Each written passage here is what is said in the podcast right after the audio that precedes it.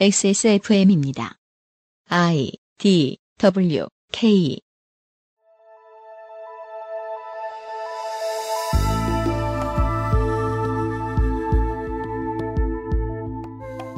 매체와 감각의 잉의 여섯 번째 시간입니다. 문학인 오늘 들려주실 얘기는 뭡니까? 아, 지난 시간에 못다한 후각 미각 얘기를 좀 더 해려보고 합니다. 309회 토요일 순서 그것은 알기 싫다 잠시 후에 시작합니다. 한 번만 써본 사람은 없는 빅그린 프리미엄 헤어케어, 관절 건강에 도움을 줄 수도 있는 바이로메드 무르핀, 액세스몰 블랙박스 섹션, 마구 긁고 노는 케미하우스 애견 매트에서 도와주고 있습니다.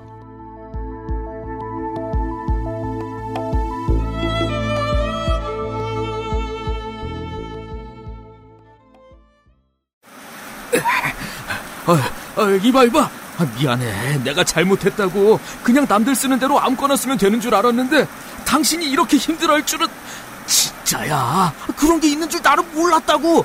그렇다고 이런 식으로 나한테 이별의 통보를 하는 거야? 가지 마. 이제부터 잘할게. 어? 남은 거라도 지켜야지. 정말이죠? 이젠 내 머리카락 지킬 수 있는 거죠?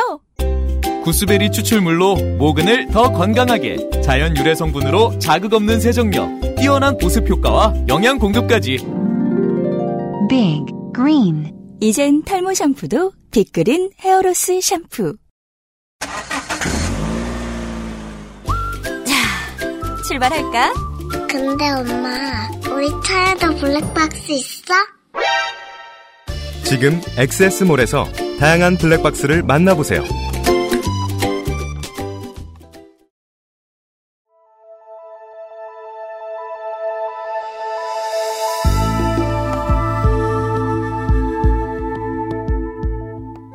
기본 교양 매체와 감각의 인해.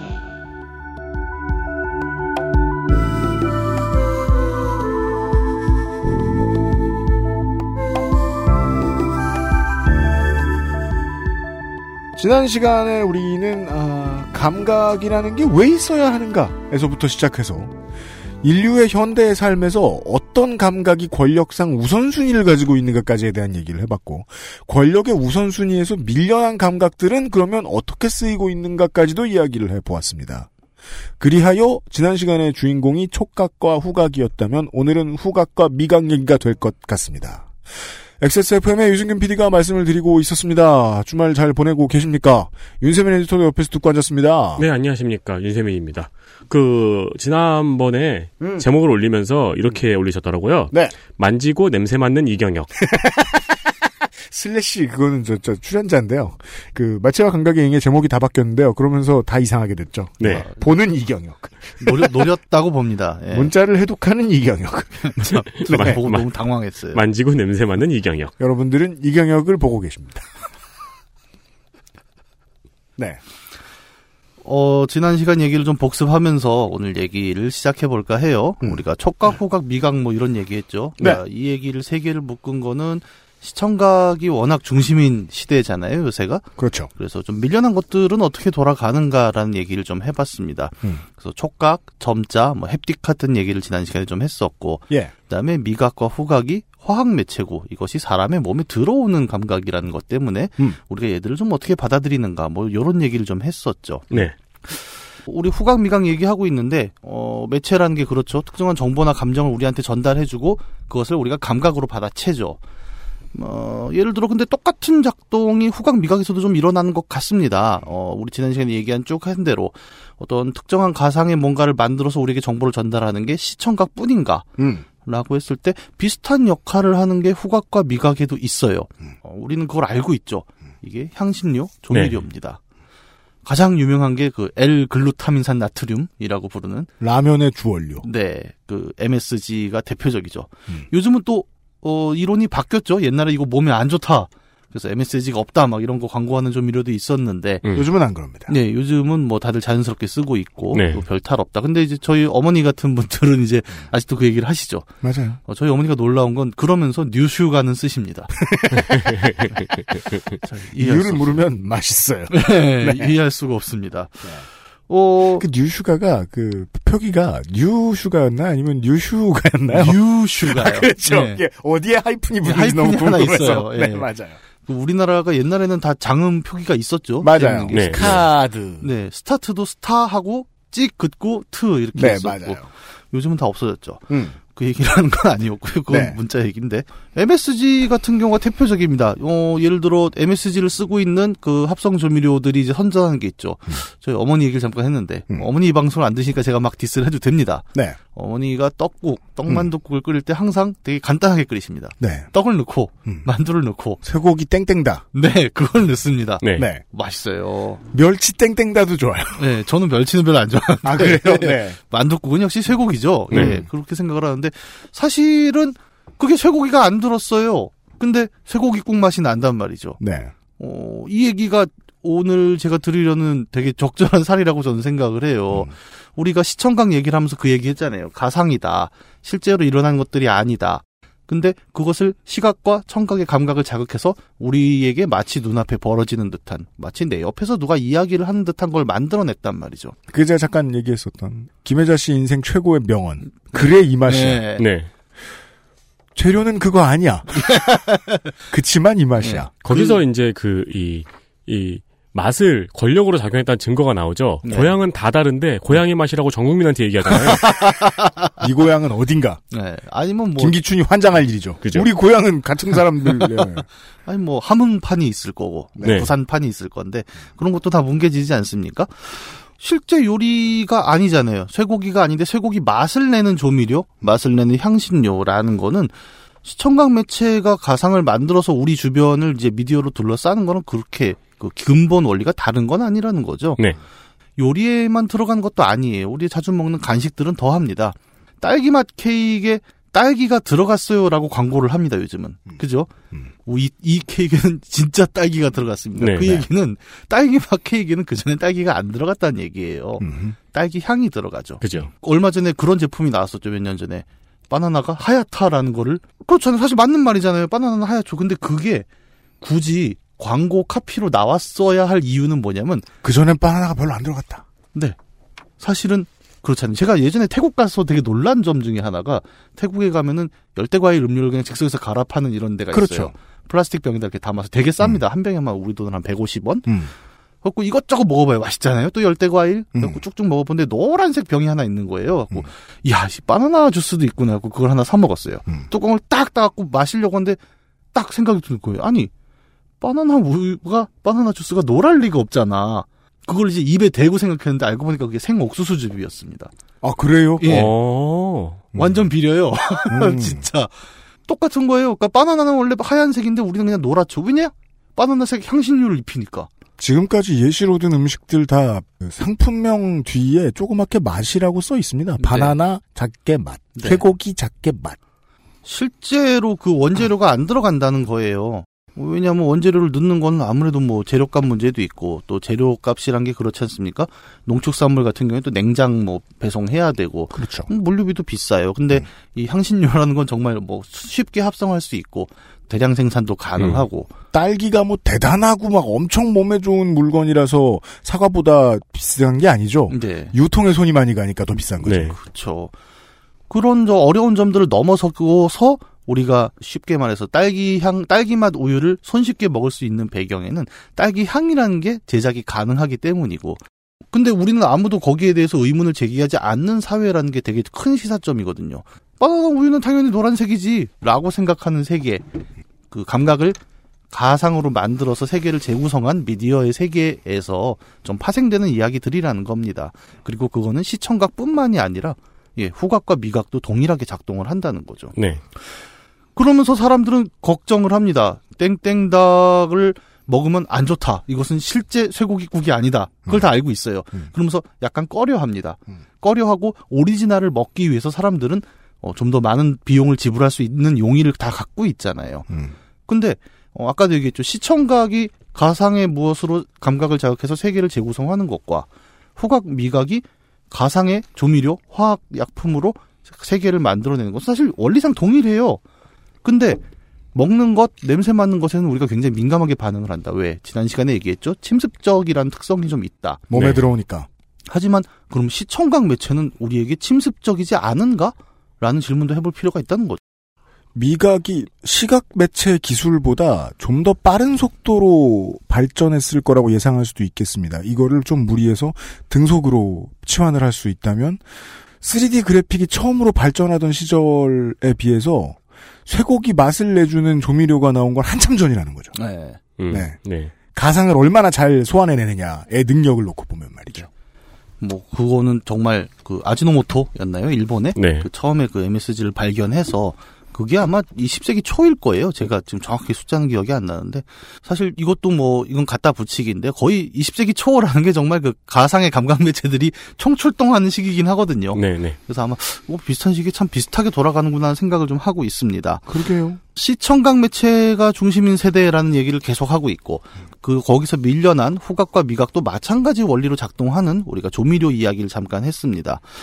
빈 감각은 우리 지난 시간에 얘기했던 것처럼 이제 계속 사람들이 그 빈 감각을 그리워하기 때문에 음. 거기를 채워내려는 노력들이 산업적으로 계속 나타나고 있기도 하죠. 누르다 말고 냄새 맡으려다 말고 맛보려다 말고 어 이 감각은 지금 이 기계로는 채워질 수 없네 네. 하고 놀라는 순간들.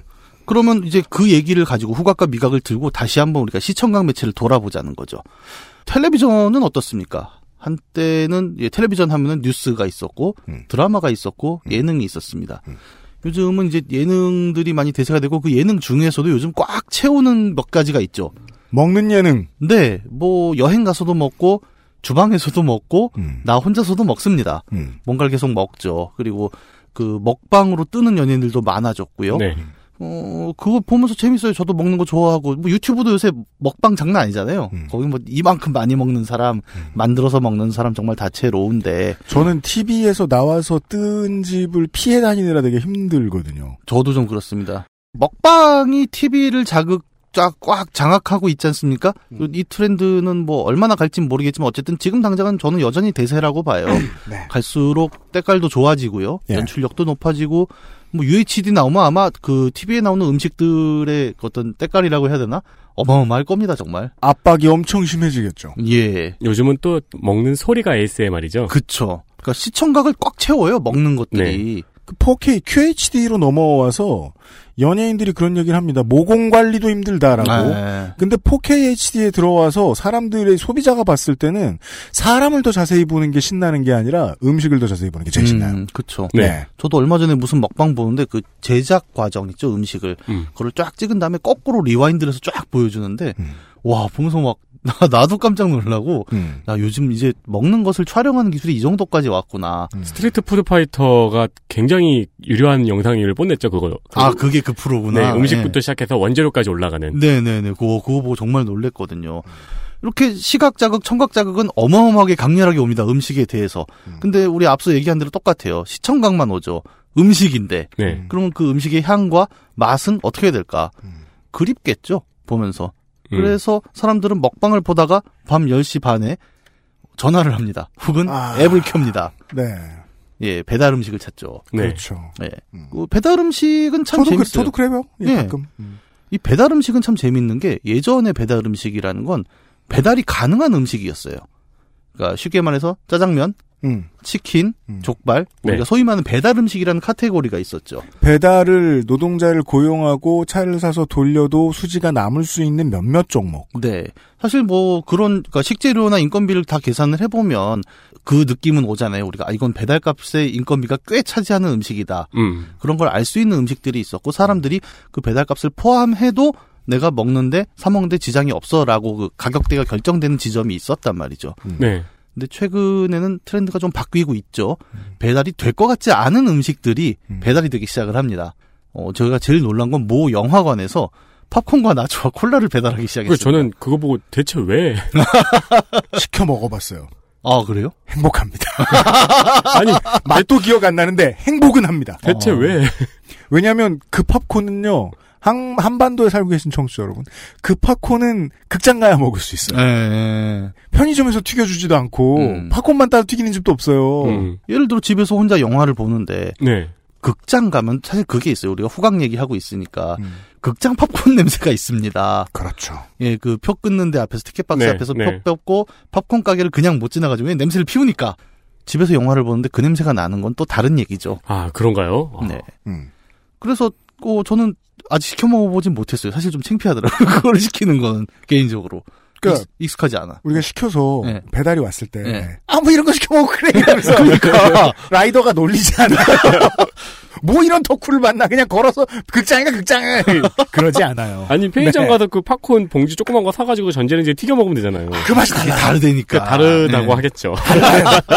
이게, 심지어, 약간 통통한 오징어에, 아. 어, 설탕만 좀 묻어 있어도 극장 생각이 납니다. 예. 음. 이게 우리는 오늘 신호를 어, 지난주하고 가- 비슷하게 신호에 대해서 얘기하고 있잖아요. 예. 갓 튀겨졌는데 엄청 많은 팝콘이 어딘가에 있다. 그럼 우린 극장을 떠올린다는 거예요. 음. 근데 극장을 떠올렸는데 그 맛이 떠올라요. 그러면 극장보다 맛이 선, 그 맛이 선호도상 앞으로 온다, 오는 때가 있어요. 네. 그 심리를 파악한 거죠. 예. 예. 그 저도 처음에 보고 아니 뭐 이런 거라고 생각을 했는데 사실 지금 말씀하신 맥락으로 생각해 보면 어 그럴 듯한 거예요 이 얘기는. 네. 그러면서 떠오른 게 그거였습니다. 후각과 미각은 계속 근질근질한데 그 지점을 채워주는 산업이 나타났다는 거죠. 음, 네. 네. 예. 그러니까 단순히 그것이 치킨 족발만 TV에 나온 게 아니라는 거잖아요.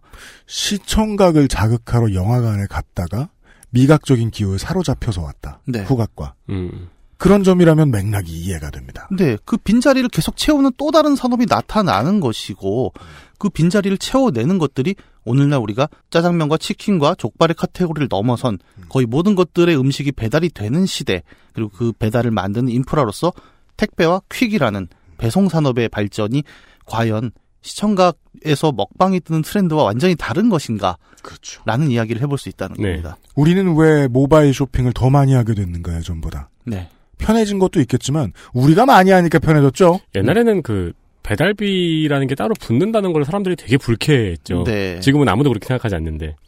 어, 요즘은 그래도 트렌드가 많이 달라졌습니다. 저는 예전에 몇 번 얘기했지만 서점에서 좀 근무를 했었죠. 택배비를 1년에 한 번씩 협상을 했단 말이에요. 음. 대규모로 택배를 내는 회사들 같은 경우에는 그 택배 단가가 여러분이 아신 것보다 당연히 쌀 수밖에 없어요. 네. 심지어는 아예 터미널을 붙이죠. 음. 그 협상 조건에서 그렇죠. 어, 이 정도 물량이면 우리가 아예 터미널을 니네 창고에다 붙여줄게. 음. 어, 요런 것들이 여러분이 이제 인터넷 서점에서 느끼는 그 당일 배송, 특급 배송, 총알 배송에 가능한 인프라의 음. 구조죠. 맞습니다.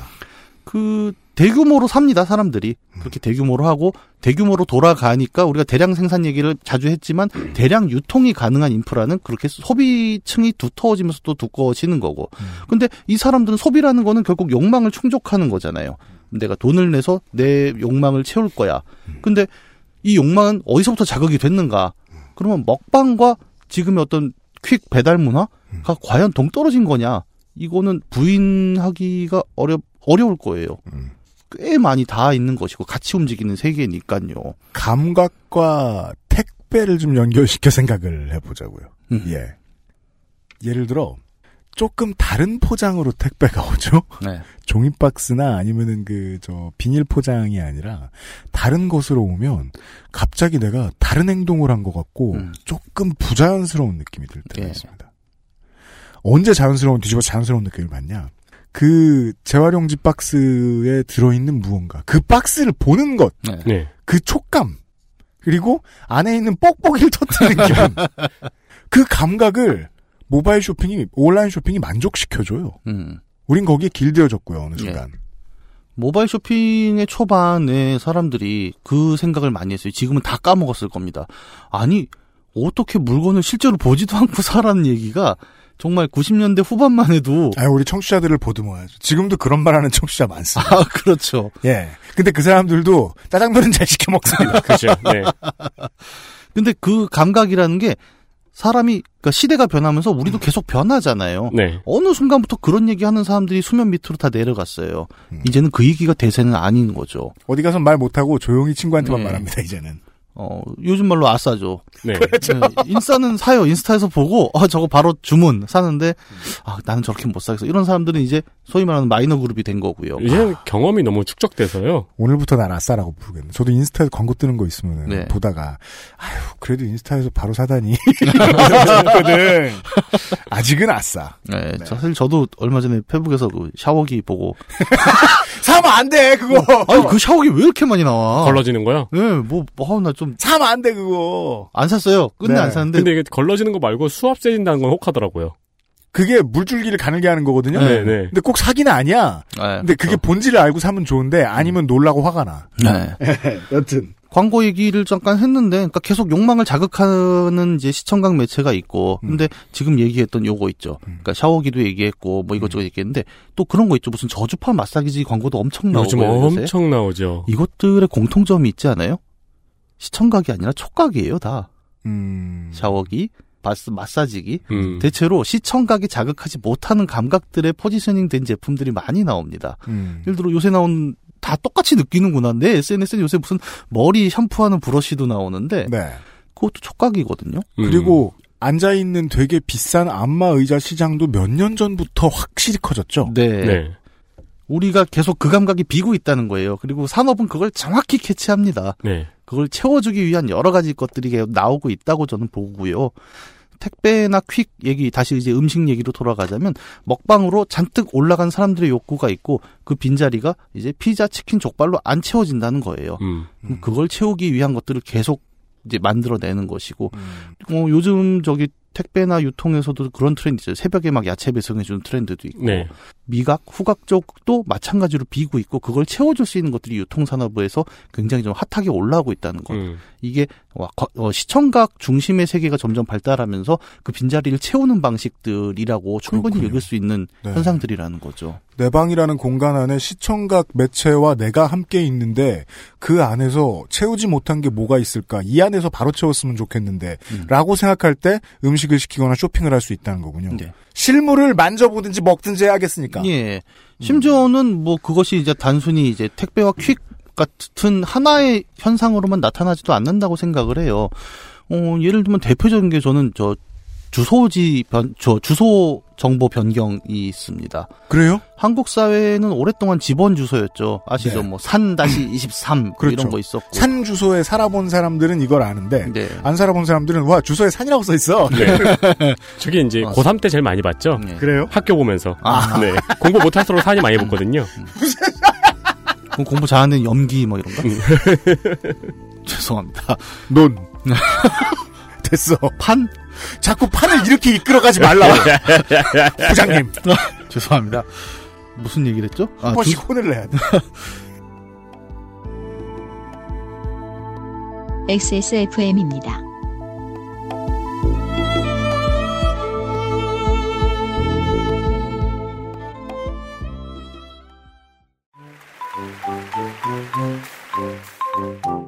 머리, 어깨, 무릎. 안 괜찮으시죠? 관절 건강에 도움을 줄 수도 있는 무르핀이라면 그 노래와 춤 끝까지 할 수 있게 도움을 드릴 수 있어요. 관절 건강엔 무르핀이니까요. 미끄럼 방지와 강한 내구성은 기본. 반려동물을 위한 거실 위에 놀이터. 케미하우스 애견 매트. 누구에게나 있지는 않습니다. 누구에게나 필요한 존재지만요. 당신을 위험으로부터 지켜주지는 못합니다. 하지만 당신이 스스로를 지킬 때 큰 도움이 됩니다. 거짓말을 하지 않습니다. 그래서 당신, 그리고 주변에 모르는 사람들도 지켜줄 수 있습니다. 곁에 있는 것만으로도 당신은 든든해집니다. 나는 당신의 블랙박스입니다. 당신 그리고 타인의 삶을 지켜주세요. 엑세스몰에서부터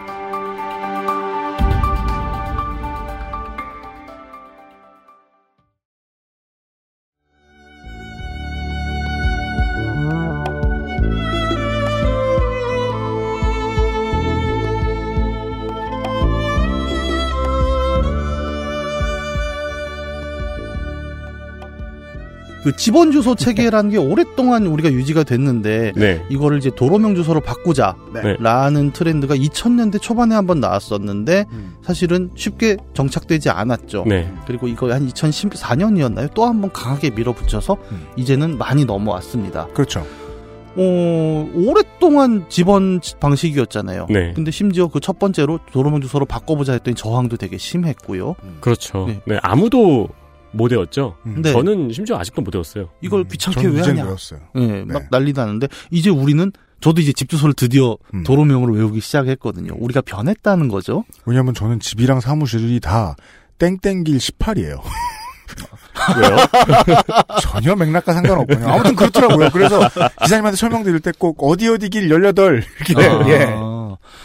그 집원 주소와 도로명 주소의 가장 큰 차이는 저거죠. 그러니까 집원이라는 건 말 그대로 필지를 기준으로 하지 않습니까? 땅의 모양과 넓이, 네. 여기 여기 뭐가 있다. 이 그 순서대로 번호를 매기는데 도로명 주소는 길을 중심으로 한 주소잖아요. 말 그대로 네. 말 그대로 찾아가기 좋은 방식입니다. 그렇죠. 그런데 어, 한반도는 그렇게 유통이 오랫동안 부터 발달해온 동네는 아니었지 않습니까? 옛날에도 그렇고 심지어 우리는 화폐가 언제 나와요. 조선 한 중기 이후부터나 음. 좀 화폐가 유통이 되고 애초에 유통하는 사람들 장사치라고 좀 천하게 여기던 그런 문화였지 않습니까? 네.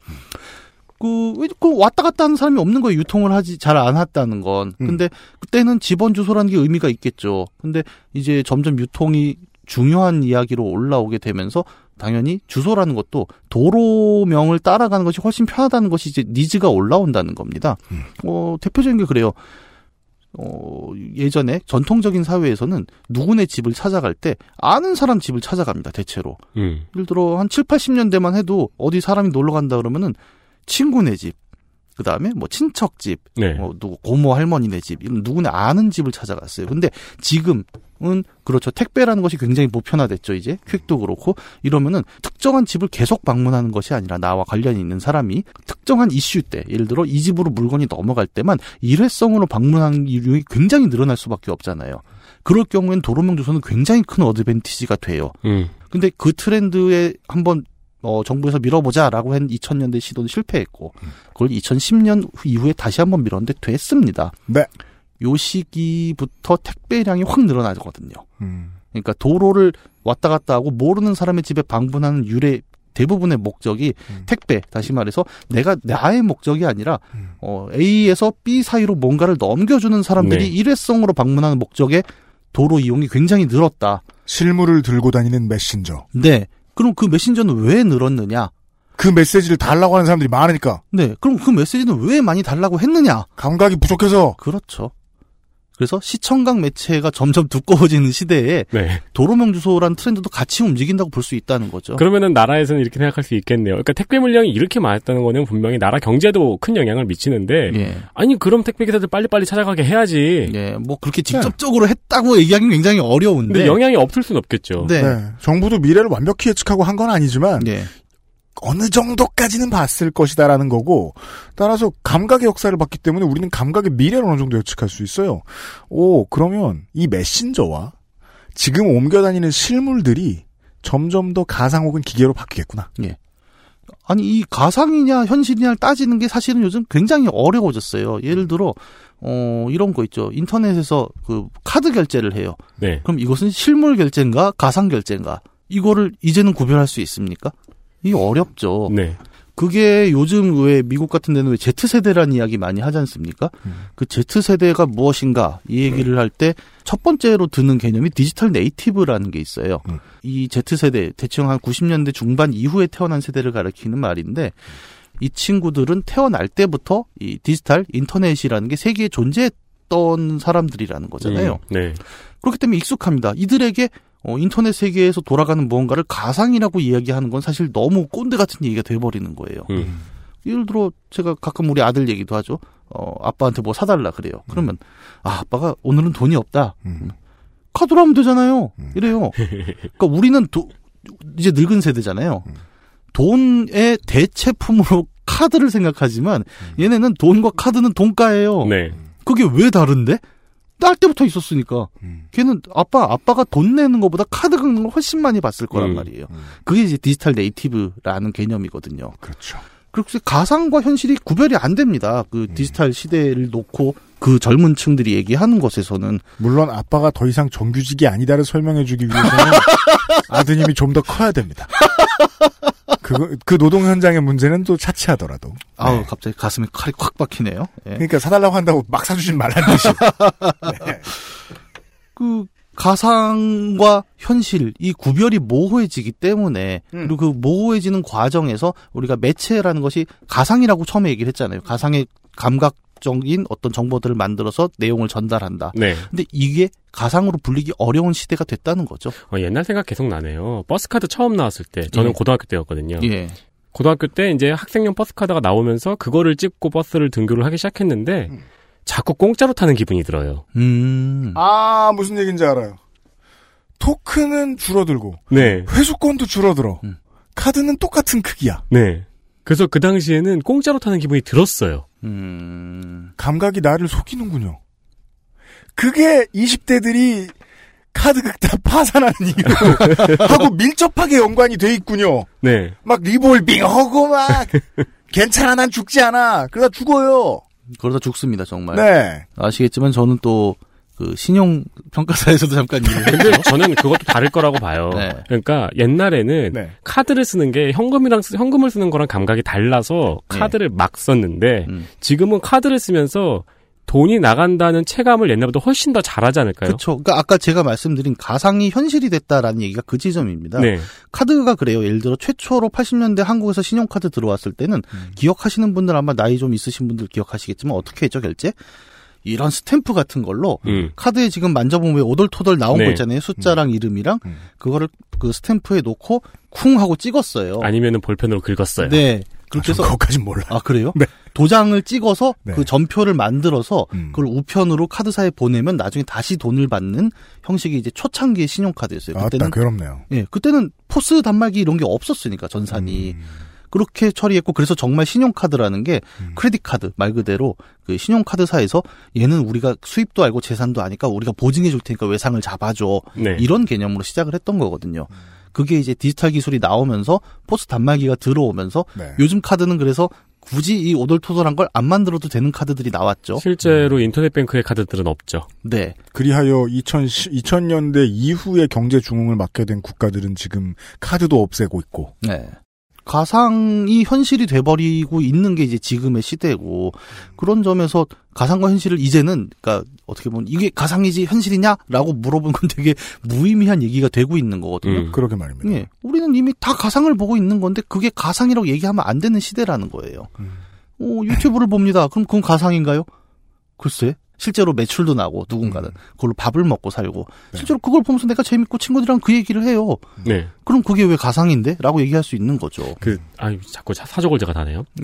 그, 얼마 전에 이제 뭐, 경영자들한테 이제 교육시켜주는 이게 되게 자질구레한 사적인 그런 교육 프로그램을 봤는데, O2O 산업에 대한 얘기가 나왔는데, 무슨 산업이요? O2O. O2O. 예. 네, 옛날에는 offline to online이어가지고, 오프라인 회사들이 어떻게 온라인으로 business transformation, 그, 비즈니스 사업 영역을 바꾸느냐에 예. 대한 논의였는데, 이 논의가 지금은 완벽하게 음. 온라인 업체가 어떻게 오프라인으로 진출하느냐라는 논의로 바뀌었다는 얘기를 하더라고요. 음. 그렇군요. 네. 이제 뭐 카카오를 봐도 그렇고. 네. 맞아요. 예, 뭐 온라인 오프라인도 어떻게 보면은 앞으로는 좀 구별하기 좀 어려운 개념들 이 될 것 같다는 음. 생각도 하고 저는 네. 그렇군요. 저는 요즘 요 몇 년 사이에 카카오의 오프라인 매장을 여러 번 방문했었네요. 예. 네. 택시를 타는 것도 음. 예, 온라인 업체의 서비스를 오프라인으로 이용하는 거잖아요. 그렇죠. 그런 점들을 좀 생각을 해보면서 이제 그 가상이라고 우리가 얘기했고 처음에 감각을 자극한다고 얘기했던 매체라는 것이 더 이상 이제 매체라는 가상 영역에 머무르지 않고 현실을 만들어가는 뭔가 재료가 돼버렸다는 거잖아요. 네. 그러면서 계속 우리의 욕망들을 자극합니다. 이런 지점들이 결국 욕망의 문제로 그래서 가는 거예요. 감각과 매체라는 건 결국 욕망 얘기가 될 수밖에 없습니다. 욕망을 만족시키는 건 두 가지인 것 같아요. 하나는 욕망을 내가 이만큼 100만큼의 욕망이 있을 때그 100을 채워줄 수 있는 상품을 사는 게 있습니다. 서비스나 상품을 돈을 주고 사면 콱 채워지죠. 네. 불교에선 정반대로 얘기하죠.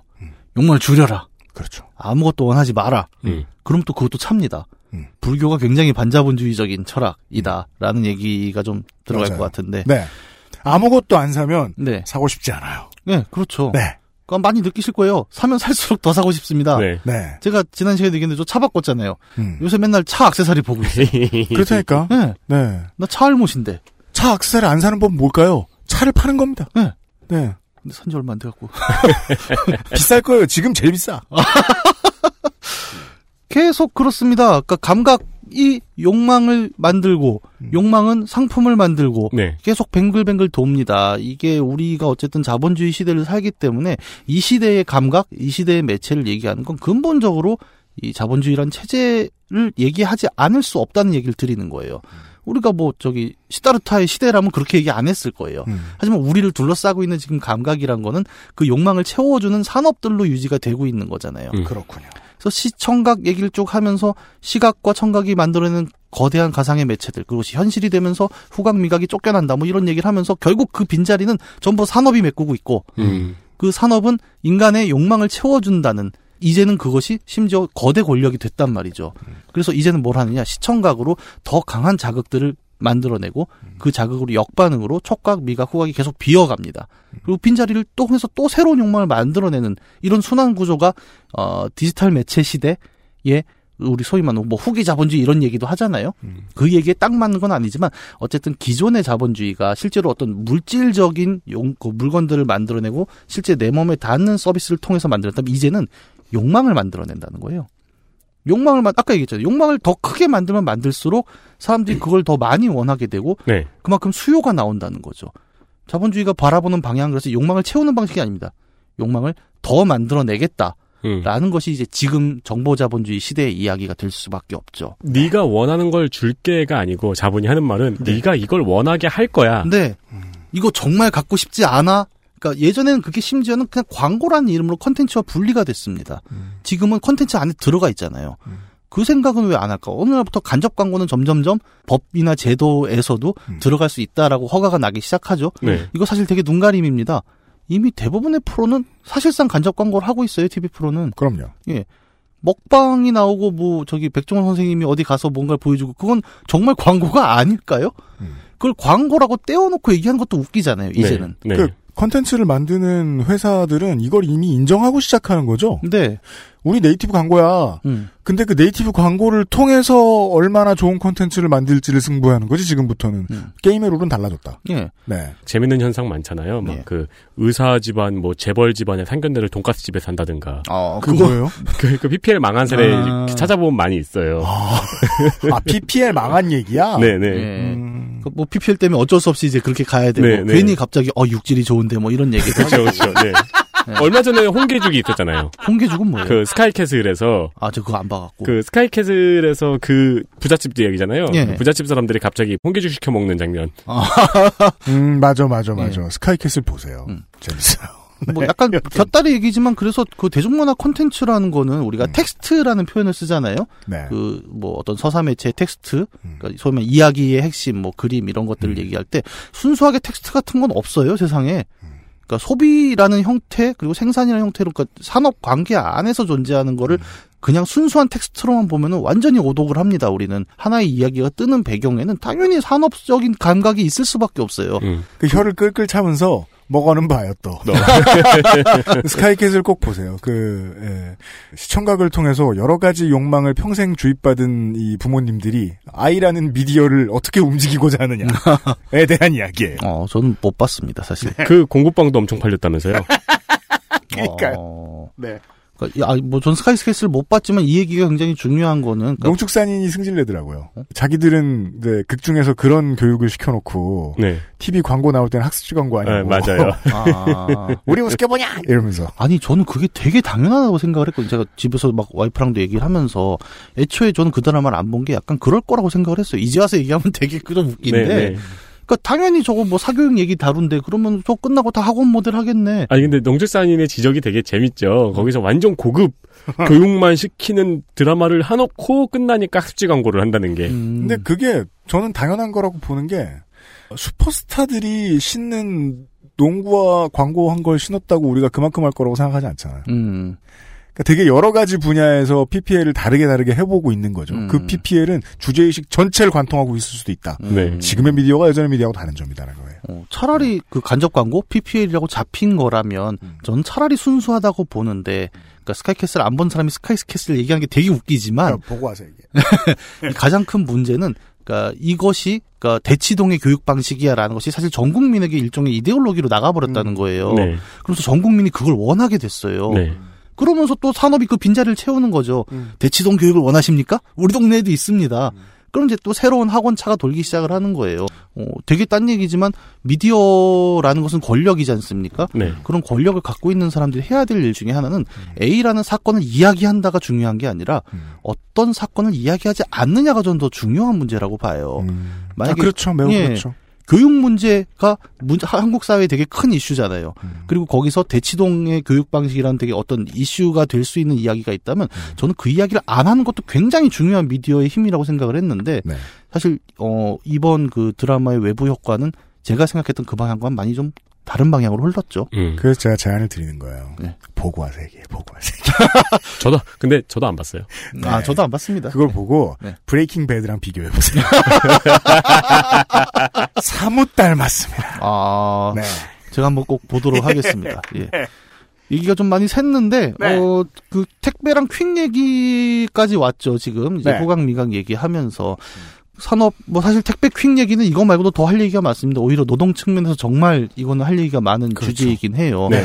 사람들의 욕망을 채우기 위해서 대기업들이 이제 소위 말하는 이제 그 택배 퀵 시장으로 크게 진출을 했고 여기도 많은 자본들이 지금 뛰어들고 있고 대기업이 늘 그렇듯이 노동력을 갈아놓고 있고요. 예, 정말 그냥 뭐 심지어 노동자라는 지위도 보장이 안 되는 경우도 많죠. 그냥 자기 집 차로 그냥 저 하청 계약 받아서 도는 경우들도 많고 네. 지금 그런 정도로 굉장히 핫하게 뜨고 있는 배경에는 어, 시청각 미디어가 만드는 세계라는 미디어 현실 거기로부터 굉장히 적지 않은 영향을 받았다. 네. 그리고 어 길에서 그런 거 많이 봅니다. 그러니까 오토바이들이 어 급하게 움직이잖아요. 또 이 배달 음식이라는 거는 시간 제한이 걸려요. time limit이 걸리는 문제라서 어 5분만 늦어도 화를 냅니다, 사람들이. 그래서 배달 앱 같은 경우에는 요즘 그런 거 많이 하죠. 아예 예상 배달 시간을 말도 안 되게 길게 뭐 잡아버리죠. 40분, 50분 이렇게 놓죠. 네, 65분 막 이래 놓고 그게 지금 노동자를 보호하는 최, 최후의 저지선이에요. 네. 네. 그거라도 해야 되는 거죠. 네. 근데 그렇게 해도 그 도로에서 난리 나잖아요. 막 그 인도로 막 달리고 그러면 사람들 짜증 냅니다. 아, 저 오토바이 저것들 말이야. 막 이렇게 욕하면서. 음. 라이더의 스쿠터는 무슨 속도와 경쟁하고 있느냐? 음.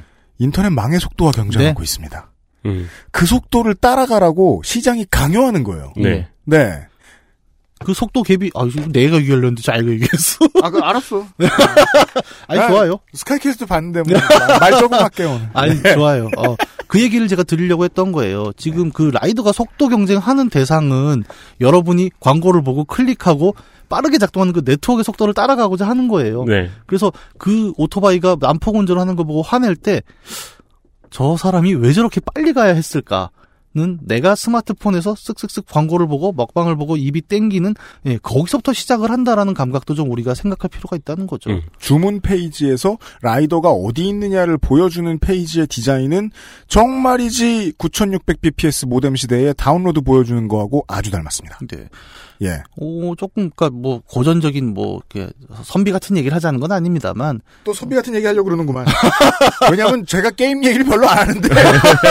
라고 말한 근데 다음에. 오늘 게임 얘기 아까 했나? 아, 오늘 안 했죠. 오늘 안 했어, 했어. 했어, 했어. 아, 그건 어제 김민아가 네, 네, 울지마 네, 얘기. 네, 네. 아, 미안합니다. 뒤집어 씌울 뻔했네. 와, 진짜 너무하네. 아, 해야겠는데? 꼭 참았구만 말이야. 아니, 저 배달 얘기하면서 생각난 게 예전에는 그런 게 있었죠. 그 조선 시대도 배달 음식이 있었다고 해요. 효종갱이라고 해서 네. 그 남한산성 밑에 되게 유명한 해장국집이 있었대요. 음, 네. 이 조선 시대 사대부들이 술을 아주 있는 대로 퍼먹어 갖고 맨날 이렇게 그 걸걸걸 대다가 새벽에 하인들이 갑니다. 그를 술국 사러. 예, 사대문 안에 있는 정승집에서 술국 산다고 저 남한산성까지 그때 뭐 마, 저기 뭐 자동차가 있어요, 뭐가 있어요. 네. 걸어가죠.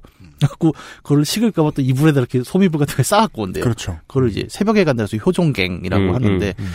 그 배달 시간 생각해 보세요. 한 4 시간 걸릴 거 아닙니까? 걸어갔다 오면. 음. 4시간 더 걸릴래나? 더 걸리죠. 네. 네. 옛날 사람들도 걸릴 수도 있어요. 발이 네. 빠를 수도 있죠. 네. 어, 우리는 이제 자동차에 익숙한 다리니까. 음, 음. 어, 그렇게 걸려도, 그럼 뭐, 성질을 냈을까? 아니겠죠. 왜냐면, 그렇죠. 성질을 내면 이 자식이, 뭐, 그, 그릇을 엎을 수도 있고, 음. 막 그런- 오다 깨졌습니다. 예, 예, 그럴 수도 있으니까. 근데, 그 당시에 욕망이란 건, 그러니까 술을 많이 먹었으니 해장국이 땡겨 음. 정도 욕망이었죠. 음. 우리는 더 많은 욕망을 받고 있잖아요. TV를 보고 유튜브를 보면서.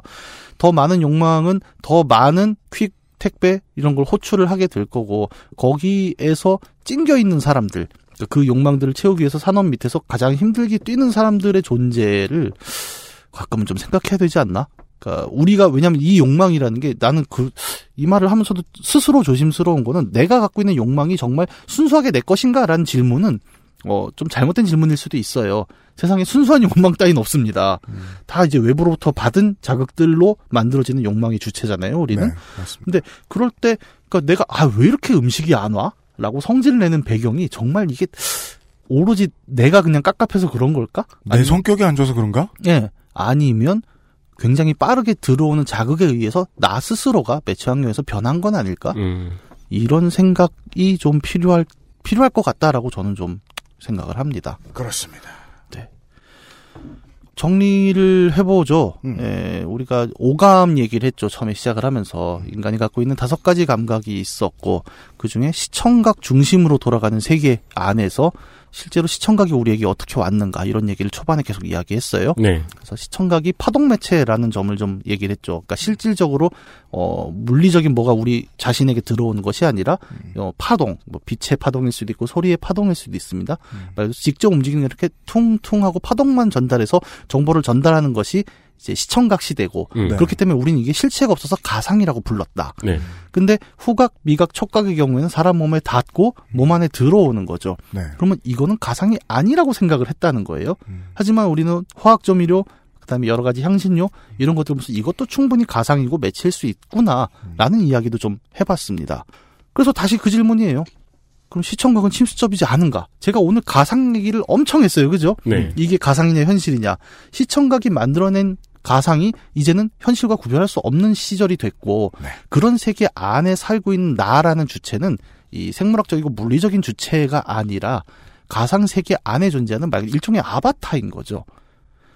욕망이란 건 인간 주체의 되게 중요한 요소이기도 하잖아요. 그럼요. 사람을 구성하는데 욕망이 얼마나 중요합니까? 음. 우리 맨날 그런 얘기도 하잖아요. 네가 하고 싶은 걸 해. 너의 꿈은 네가 하고 싶은 걸 하는 거야. 내 꿈을 펼쳐라. 음. 내 꿈이라는 게 온전하게 어디 있습니까? 음. 다 우리가 교육받고 사람들과 교류하면서 만들어진 것이 나의 자아잖아요. 네. 그러면 그 세계가 어떻게 구성되어 있는가? 우리 미디어의 세계지 않습니까? 그게 스카이캐슬 나와요. 내 이거, 꿈은 서울의대 가는 겁니다. 이거 스카이캐슬 VOD PPL이야 지금. 그렇구나. 아니 이런 식으로 또 알았어요. 그 욕망의 주체라는 미디어 세계에서 나중에 무료가 되면 보세요. 네. 욕망의 미디어가 만든 욕망의 세계 속의 자아라는 것. 그 자아에게 다가오는 많은 것들은 시청각 파동 매체임에도 불구하고 음. 분명히 침습적입니다. 왜? 나의 생각을 바꾸고 나의 욕망을 바꾸기 때문이에요. 유튜브에서 떡볶이 먹는 거 보고 이번에 침 고이는 너는 누구야? 네. 그 떡볶이 레시피를 누가 물어보던데? 진짜 지난주에? 아 진짜요? 네. 그거 왜 알켜줘? 미쳤어? 밝히라.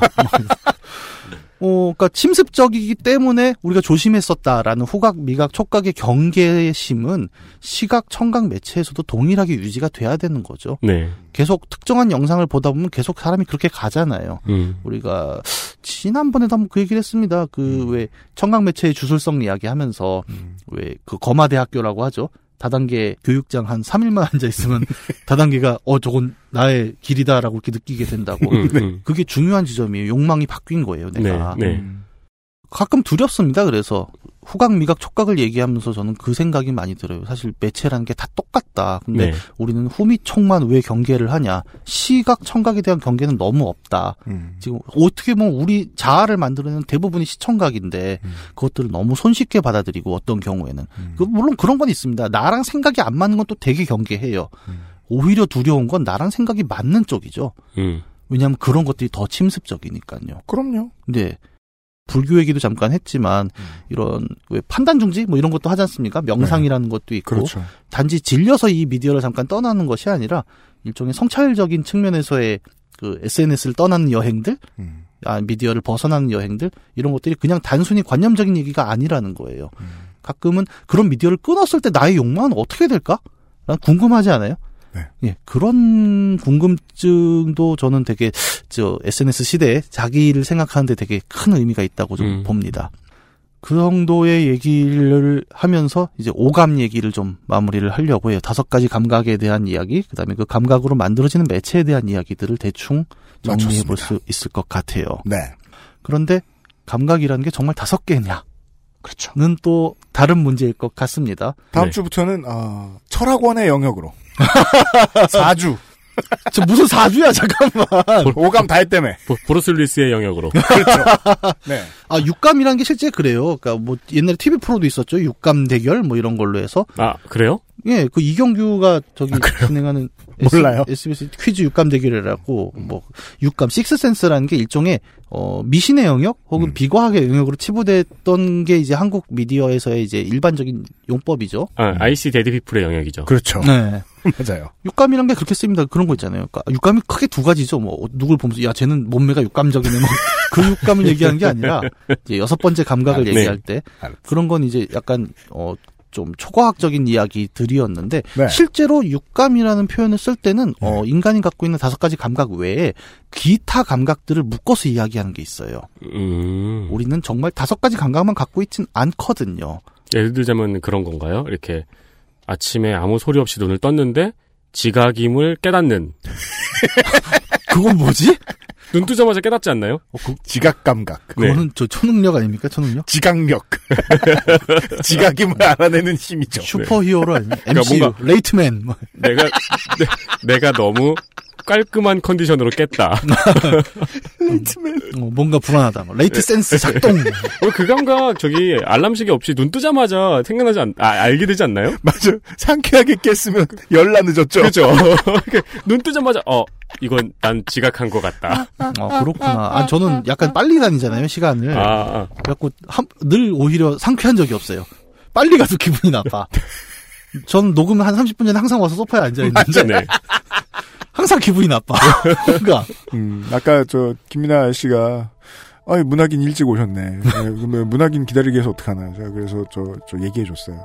아. 원래 일찍 와. 나 지금 오라고 안 했어.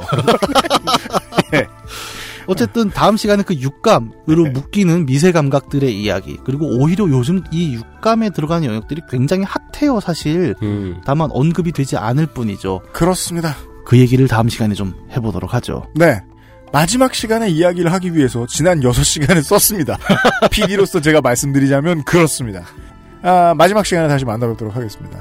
문학인 이번 주에도 수고 많으셨습니다. 예 감사합니다 XSFM입니다.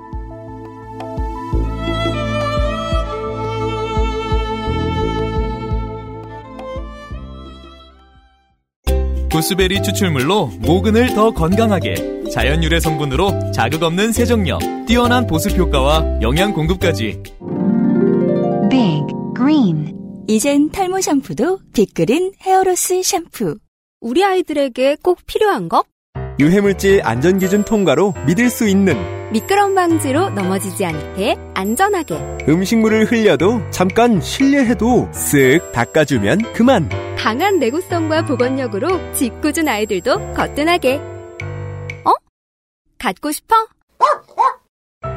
사람과 함께 동물과 함께 케미하우스 애견 매트 안 괜찮으시죠?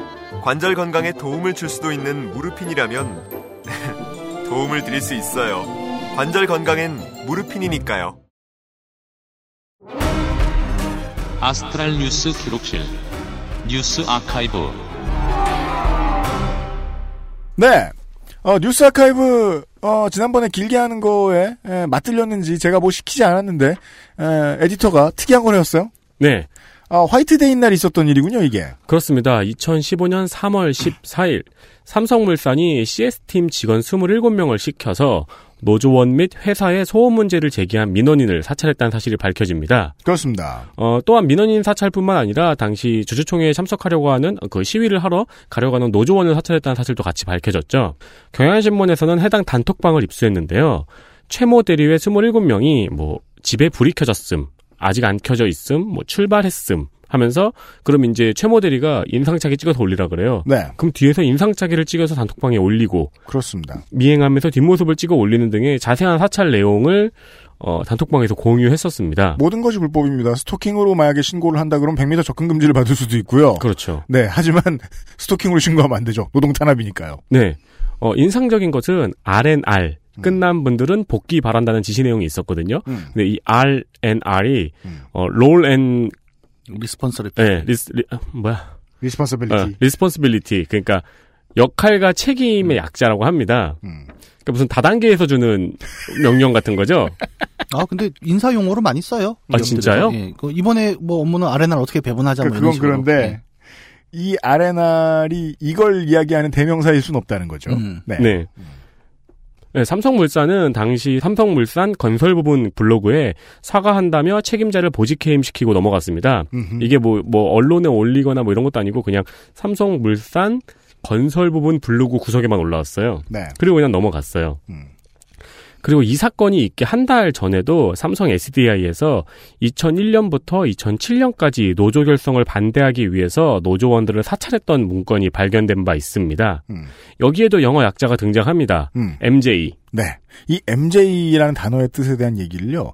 옛날 옛날에 19대 국회 때 우리가 장하나 의원하고 한 번 말씀드린 적이 있었어요. 네. 기억하시는 분들이 있을지 모르겠어요. 네, 보통 MJ 그럼 마이클 잭슨 아니면 마이클 조던이죠. 그럼요. 근데 여기서는 문제 인력이 약- 약자였습니다. 그렇습니다. 문제. 네. 아까 아레날도 그렇고 네. 이 MJ도 그렇고 대체적으로 좀 명명 센스가 구려요. 음. 삼성전자 서비스에는 그 노조원을 회유하는 직원들이 있어요. 이 직원들은 엔젤 직원이라고 합니다. 네. 그리고 문제 인력은 MJ. 노조 와해 작업은 또 그린화 작업이라고 해요. 음. 녹화 사업. 네. 어, 당시 이 문건이 발견된 건에 대해서는 검찰과 삼성 SDI에서 공소시효가 지났다고 하면서 그냥 뭉갰습니다. 네. 이것들을 친척 재벌이라고 할 수 있는 신세계에서 그대로 보고 베껴 쓰는 것을 저희가 방송에서 다뤘던 적이 있었어요. 어, 2015년 3월 14일에 이야기를 하다가 음. 지난주에는 한유총을 팠으니까 오늘은 이걸 한번 파보기로 마음을 먹었습니다. 그래요. 심상정 의원이 2013년에 음. 국감에서 2012 S그룹 노사 전략 문건을 공개합니다. 네. 삼성물산의 에버랜드 노조 파괴 계획 등이 담겨 있었고 그렇죠. 삼성에서는 처음에 내부 검토 문건이라고 했다가 나중에 말을 뒤집습니다. 네, 일주일 뒤에 자기의 문건 아니라고 부인을 했습니다. 즉, 그 주에 김현장을 만나서 코치를 받았다는 뜻입니다. 그렇죠. 어, 검찰은 사- 문건이 삼성그룹에서 작성됐다는 사실이 확인되지 않았다는 사실로 무혐의 처분을 했습니다. 지들이 확인 안 했다는 겁니다. 네, 그리고 그냥 넘어갔어요. 음. 2018년 4월, 작년 4월입니다. 검찰이 이명박 전 대통령의 다스 소송비를 삼성이 대납했다는 의혹을 수사하고 있었어요. 음. 그래서 삼성전자 본사를 압수수색했어요. 네. 근데 하드에서 노조와의 관련 문건 6천 건과 CCTV 영상이 발견됩니다. 무더기로 쏟아져 나옵니다. 네. 검찰이 확인했다던, 확인해보지 않았, 않은. 이게 2015년에 발견됐으면 좋았을 텐데 2018년에 발견됐죠. 음. 심지어 삼성전자 서비스가 아니고, 그러니까 삼성전자 서비스가 아니고 삼성전자예요. 네. 게다가 미전실까지 올라갑니다. 미래전략실까지. 그렇습니다. 어, 구린 명명 센스는 여기서도 나옵니다. 음. 노조가 생길 때 TF팀이 모이는 룸 이름은 워룸입니다. 어, 네. 그리고 노조 설립을 막지 못하면 발생하는 거는 행동 감염. 전체적으로 겁먹은 테란이죠. 네. 네. 아까 행동 감염. 아까 엔젤 직원, MJ, 그리나 등이 있었잖아요. 네. 그러니까 이거 요약을 해서 보면은 천사들이 워름에 모여서 마이클 잭슨이나 마이클 조던이 행동 감염되는 걸 막고 있는 녹화 사업을 하고 있는 거죠. 따라서 에이전시들이네요. 네. 에이전트들. 그리고 작년에 발견된 이 문건에는 2013년에 심상정 의원이 공개한 S그룹 노사전력 문건에 있었던 사례도 그대로 있었습니다. 사실로 밝혀진 거죠. 2011년 에버랜드입니다. 복수 노조가 허용이 됐어요. 2011년에. 그리고 삼성물산 에버랜드에 노조가 생겼습니다. 당시 노조를 설립했던 조장희 부지회장이 그 노조 설립을 위해서 계속 애썼던, 애썼던 분인데 노조 설립 직후에 대포차를 운전하고 있다는 사실이 경찰에 적발되어서 삼성은 이를 이유로 조장희 부지회장을 해고했습니다. 그렇습니다. 근데 이번에 발견된 문건을 열어보니까 음. 삼성 직원이 보닛을 뜯어서 차대 번호를 경찰에 신고하고 그리고 술을 마시고 있을 때 음주운전을 하는지 감시하다가 음. 경찰에 신고하고 네. 그러면서 이제 맥주 한 캔만 마셔가지고 음주 단속에 안 걸리니까 맥주 한 캔만 마셔서 안 걸렸다고 보고하는 등의 내용이 있었습니다. 맞습니다. 네, 네. 그리고 2013년 삼성전자 서비스의 사례도 있습니다. 여기는 뭐 사찰을 포함한 방법들이 총망라돼 있어요. 뭐 직원 사찰, 회유 등등이 있는데 놀라운 거는 본사 직원이 노조 설립 정황을 알아보기 위해서 하청업체에 위장 취업했다는 이야기. 맞습니다. 심지어 현직 경찰이 삼성의 뇌물을 받고 업체 사장인 것처럼 교섭에 3년간 참여하기도 했습니다. 이게 저는 너무 많이 보던 얘기라서 이제는 정말 코미디로만 보이는 게 물론 아직도 싸워야 될 게 많습니다만 이 본사 직원이요 하청업체에 들어갔잖아요. 이 실로 디파티 무간도예요. 만약에 본사에서 어, 이 사람의 존재를 아무도 모르죠? 그럼 이 사람이 그냥 아. 하청업체 직원이 되는 거죠. 그래서 다시 막 투사로 거듭나고 와 이랬으면 좋겠다고 생각했던 기억이 나요. 막 기사 읽다 말고 아무튼 그런 일이 일어나지 않았고요. 그리고 염호석 시신 탈취 사건이라고 있습니다. 그렇습니다. 삼성전자 서비스 양산센터 분회장이었던 고 염호석 씨는 노조 활동을 하다가 2014년에 스스로 목숨을 끊었습니다. 노조장으로 치러달라는 것이 본인의 유언이었고 노조에서 가족의 동의를 얻어서 노조장을 치르려고 했는데 노조장에 동의했던 유족의 그 고인의 부친이 갑자기 가족장으로 치르겠다고 나섭니다. 그리고 경찰이 갑자기 들이닥쳐서 주검을 탈취합니다. 어 이것도 그 문건에서 발견된 내용으로 현재 수사를 했는데요. 수사 결과 삼성은 고인의 부친에게 6억을 건넨 정황과 당시 경찰은 천만 원을 받고 허위 신고와 허위 문서를 조작한 것으로 밝혀졌습니다. 그렇습니다. 3월 12일 이번 주입니다. 여기까지 왔네요. 네. 이번 주 화요일 공판에서 검찰은 이 문건의 내용을 공개했습니다. 음. 그리고 삼성 측 변호인단은 다른 사건의 압수수색 중에 발견된 증거는 증거 효력이 없다고 주장했습니다. 그렇습니다. 틀린 말이 아니에요. 네. 아, 그 2015년 3월 14일에 시작해서 이번 주까지 왔군요, 이게. 네. 네. 제가 이제 기억하는 바에 의하면 2000 작년 4월에 이게 발견이 된 다음에 이제 6천 건인가요? 이렇게 쏟아져 나온 다음에 한동안은 이제 정의당도 그렇고 야- 여당도 그렇고 추진력이 없어가지고 이게 잘 안 되고 있다가 작년 가을쯤부터 아마 본격적인 2라운드 수사가 시작이 됐던 것으로 기억을 합니다. 네. 그러면서 이런 것들이 밝혀졌죠. 이제 뭐 노조가 삼성전자 서비스 지회도 그렇고 엄청난 투쟁을 한 게 아니에요. 음. 우리가 이제 방송 몇 번 했으니까 아시죠? 뭐 네이버도 그렇고 파리바게트도 그렇고 그냥 조합의 존재 정도 인정받는 데만도 엄청나게 힘들잖아요. 그거 하는 동안에 다른 회사들하고 가장 달랐고 참혹했던 점은 3개년 계획이라는 게 좀 유명해졌었어요. 네. 노조에 가입이라도 한 인원 모두를 3년 내에 다 잘라버리라는. 음. 실제로 어느 정도 실행이 됐고 절반 이상 서로 다른 이유로 잘라버린 거죠. 그 서로 다른 이유를 만들었던 과정을 윤석열이 더 설명해 준 거고요. 그 사람들을 자르는 데에 그 사람 한 사람 그냥 인력으로 운영하는데 드는 돈보다 몇 배의 돈을 더 들였어요. 네. 예. 자존심상 안 되겠는 거야. 재벌 입장에서 봤을 때. 그게 왜냐면은 놔두면 행동 감염이 일어나니까요. 그래서 합리적인 기업이라면 할 수 없는 선택을 해요. 뒷조사를 하는데 돈을 몇 배를 쓴다니까? 네. CS팀은 늘 인력이 부족한 곳이에요. 대기업에서는 언제나. CS팀은 우리가 인력 정해놓은 것보다 언제나 CS가 더 많이 들어오고, 언제나 일이 더 많고, 언제나 스트레스가 더 많은 곳이니까, 거기에서 일 제일 잘하는 사람 30명 뽑아다가 그 짓을 시킨 거죠. 네. 그만큼이나 공을 많이 들였고, 그렇게 공을 많이 들일 수 있었던 이유는 충분히 봐주는 검찰이 있기 때문이었고, 예. 그런 게 이제, 심상정 의원이, 어, 6년 전에 밝힌 거고요. 네. 예.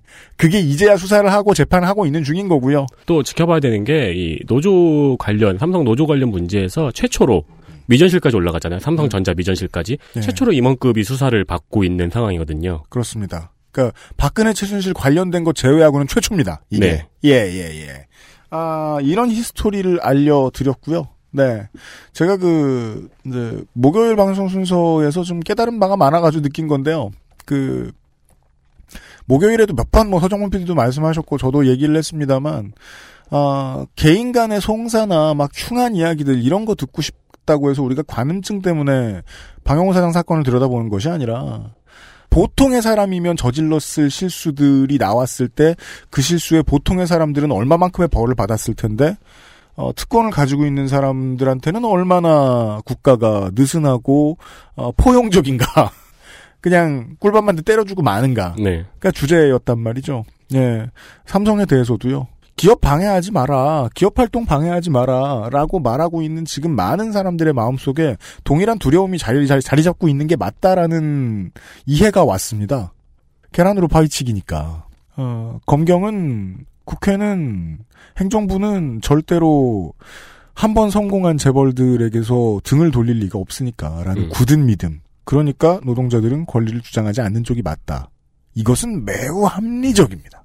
그 균열을 깨는 데에 예, 뭐 십수년이 걸렸다는 겁니다. 네. 그런 얘기를 들었고요.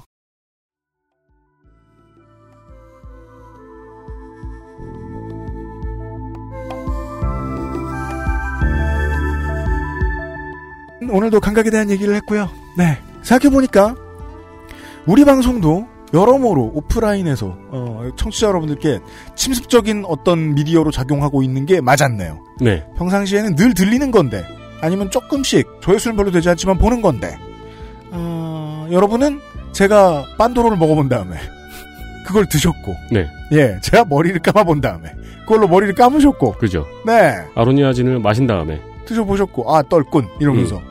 침습 효과가 있네요. 음. 네. 그러네요. 근데 그것뿐이겠습니까? 제가 가장 부담스러워하는 청취자분들 계시잖아요. 이제 오프라인에서 뵀을 때 사인해달라고 하면서 제가 예전에는 이러이러하게 살다가 방송을 듣고 그러지 않게 되었습니다. 아, 하던 걸 하십시오. 시청각 매체가 주는 파동의 영향이 실제로 사람의 인생을 바꿀 수 있는 매우 위험한 것. 네. 그러게요. 네. 그 생각 듭니다. 심지어 목도 조르잖아요. 어, 요즘 같은 아, 그렇구나. 티셔츠로요. 아, 잠깐. 그거 제가 늘어나지도 잘못했습니다. 올해는 확실하게 개선하겠습니다. 지금 작업 중입니다. 네. 목 조른 데라 갖고 미세먼지 생각이 났어요. 음. 네, 미세먼지가 사실은 어, 이런 시청각 매체 그러니까 뭐 되게 왈가왈부 말이 많은데 visualization 되죠 시각화된 어떤 기상 그래프 네. 그다음에 위성 사진 이런 걸 보면서 중국발이 아니다 말이 많은데 그가 저 어, 저는 거기다 어떤 가치 판단을 얻고 싶진 않아요. 네. 다만 예, 시청각 매체가 전달하는 것이 진실은 아니지 않습니까? 네. 예. 모르던 시절에 비해서 시청각 매체가 개입한 다음에 조금 더 심각해졌죠. 네. 네. 네. 알겠습니다. 여기까지만 하죠. 네. 다음 주 토요일에 감각가잉의, 가- 감각가 매체행의 마지막 시간을 기대해 주시길 바랍니다. 기대를 안 하시는 분들은 기대 안 하셔도 좋습니다. 왜냐면, 그, 너무 길어가지고 한 시간 더 갈 수도 있으니까. 그죠. 아, 예, 잘 조절해 보겠습니다. 다음 주 토요일 이 시간에 문학인하고 다시 한번 인사를 드리겠습니다. 어, 유승현 책임 프로듀서하고 윤세민 에디터였습니다. 안녕히 계십시오. 안녕히 계십시오. 안녕히 계세요. XSFM입니다. I D W K